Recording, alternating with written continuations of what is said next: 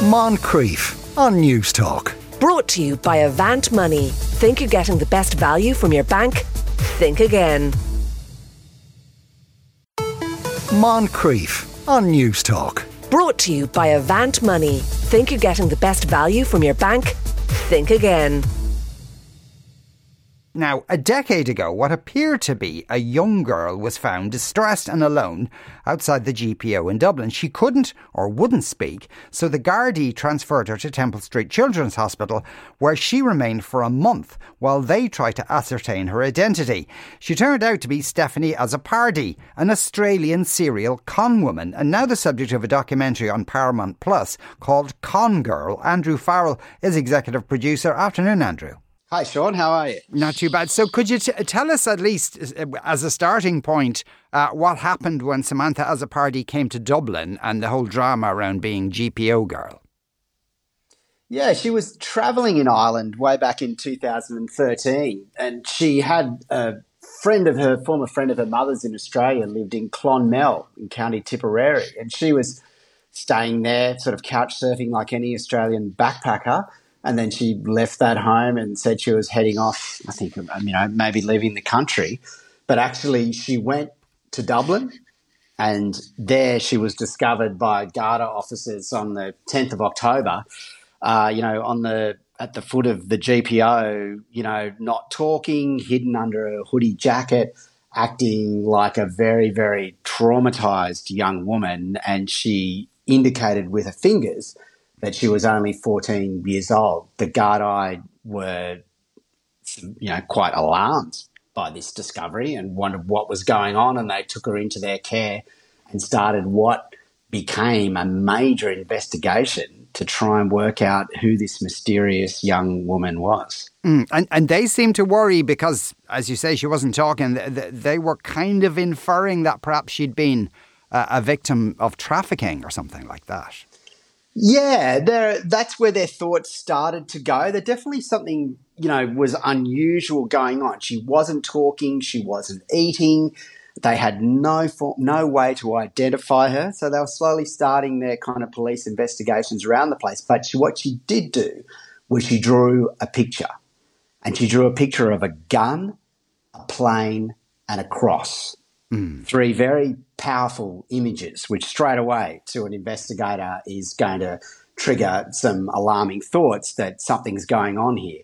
And so that led them to sort of escalate their concerns and realize that maybe there's something more serious here. There was reports in the uh, Irish media at the time that there are other drawings that might have indicated something of a sexual nature, but the Garda told us that that wasn't the case. It was just the gun, the plane, and the cross certainly alarming images from a young 14 year old girl who doesn't talk. And so when her her picture was was then released, how did that that story that she told start to unravel? Where she, you know, and it was a very difficult process to release that picture. They had to go through extensive uh, court appeals because, uh, you know, children are protected under the Child Care Act. It was out of sheer desperation and a lot of you know, I would say a, a strong du- duty of care from the Garda. They were incredibly careful. They finally had to take the photo as a last resort and then show it to the world because they were absolutely exasperated. She spent three weeks with them. She hadn't said a word. It was extraordinary. They showed that photo. The family friend of her mother's down in Clonmel said, Ah, that's Samantha. Got in touch with them. And then they were able to check her name back into back to the Australian police which then suddenly unraveled that, hello, here's someone with a police record. She's actually done things of this nature a couple of times, at least three times that we know of before this. And that's when the game was up. And she was not a 14 year old girl who was potentially a victim of being kidnapped. She was actually a 25 year old backpacker from Australia. Mm. So, and I assume at this point she hadn't really broken any laws. Did she just walk out of the hospital and disappear, or how, how was that resolved? Yeah, it's interesting because she hadn't broken any laws. So, you know, she'd wasted a lot of time, she'd wasted a lot of money, you know, she'd pissed a lot of people off, she, you know, but I don't think the Garda would do anything differently. I think they investigated it entirely the correct way. You have to, you know, believe people when they present with that. But in the end, they, she hadn't um, broken any laws, so it was really like, well, we'll put you on the first plane home. Mm. And uh, off she went back to Australia to continue her offending. How, is it known how many different personas she's occupied? At least 75 wow. that we know of. That's they're the ones that we know of. I think the fascinating thing about her story is that the stuff that gets makes it to court or maybe turns up in the paper, the stuff that turns up in our documentary, that is just the tip of the iceberg. There must be so many others because she's just continually doing this. And she'd often have like three or four identities on the go at one time. She'd be running multiple comms at one time. Ultimately, that brought her unstuck. But I suspect also that there were people who were conned by her who didn't even realize that it happened. You know, we had a great example of a French backpacker who called Lucy, who was in Australia. She was befriended by Sam. Sam just got her to do a, a, couple of very unusual phone calls that at the time Lucy just said, you know, she thought they were prank calls, but actually they were to set up one of Sam's other identities. Lucy left and went back to Europe. And that was it. She never knew that anything was untoward. It was a forgotten travel memory until Sam came unstuck. The police started investigating. Next thing, she gets a call from Australian police saying you've been implicated in a kidnapping. Uh, how many times has she? I mean, obviously, in the in the in the Dublin instance, she was she was twenty five, claiming to be fourteen. Was, was mm. is that a recurring pattern where she claims to be a teenager?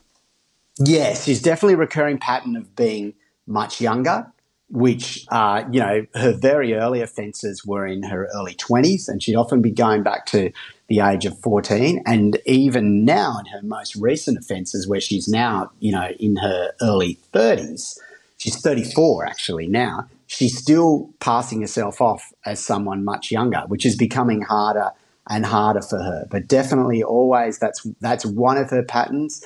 And you know, there's other crazy aspects to her patterns. You know, she often is pretending to be a victim of different kinds of abuse or kidnapping. And then she often has these fantastical backstories that her parents are spies. She was once a Russian gymnast. There's always a strange and quite elaborate backstory as well. But she's able to convince people that they're true. Yeah. Now, the, the, has most of this taken place in Australia? There, the bulk of it in Australia, she's got 100 offences that she's been convicted of in Australia over roughly a 10 year period. But she also did some offending in Calgary.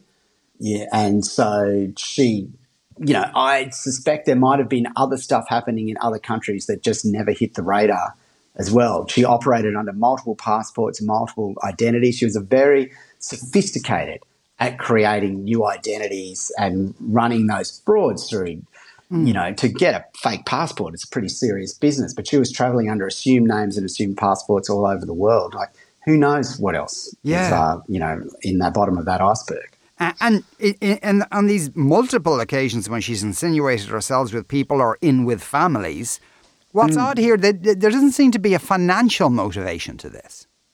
No, exactly. And that's the very strange and compelling aspect of this story is that there's she's not trying to take money off people. There's no kind of sexual thing going on.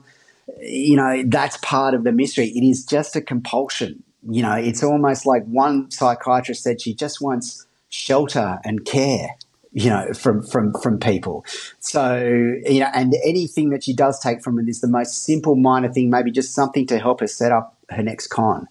So that's the thing which keeps people sort of slightly mystified by it. But it's also why she's never been really seriously imprisoned for it as well. And she's always just does these very short stays, a few months here, a few months there, a non parole, you know, period. Is always, you know, recommended that she gets more help, but then she slips through the net and she goes out and she continues to offend. What's known about her actual background? Not a lot. There's a few, you know, she had a fairly normal middle class, you know, family up, upbringing in the outskirts of Sydney, in the western outskirts of Sydney. Um, her parents separated when she was young. School friends, you know, reported that she was definitely unusual at school and she'd have like odd, eccentric lies that she would tell nothing to the scale of what she would go on to do. Interestingly, she had a, a, job in a sort of a pancake restaurant in Sydney, and she was eventually fired from that. But she told the boss she was going to travel the world to donate a kidney. Um, she, she, went on to, to to travel the world and do much more than that. Yeah, and, and is it known where she is now? She was in prison until December last year where she was originally sentenced for the most recent conviction to 17 months with a non parole of eight months. And then a judge brought that down. It was reduced and she was released on December the 15th. And we don't know where she went after that. Presumably staying with family in Sydney. She's kept a low profile since then. But as I've found in the you know multiple years I've been working on this story, just when you think she's gone quiet, she pops up again.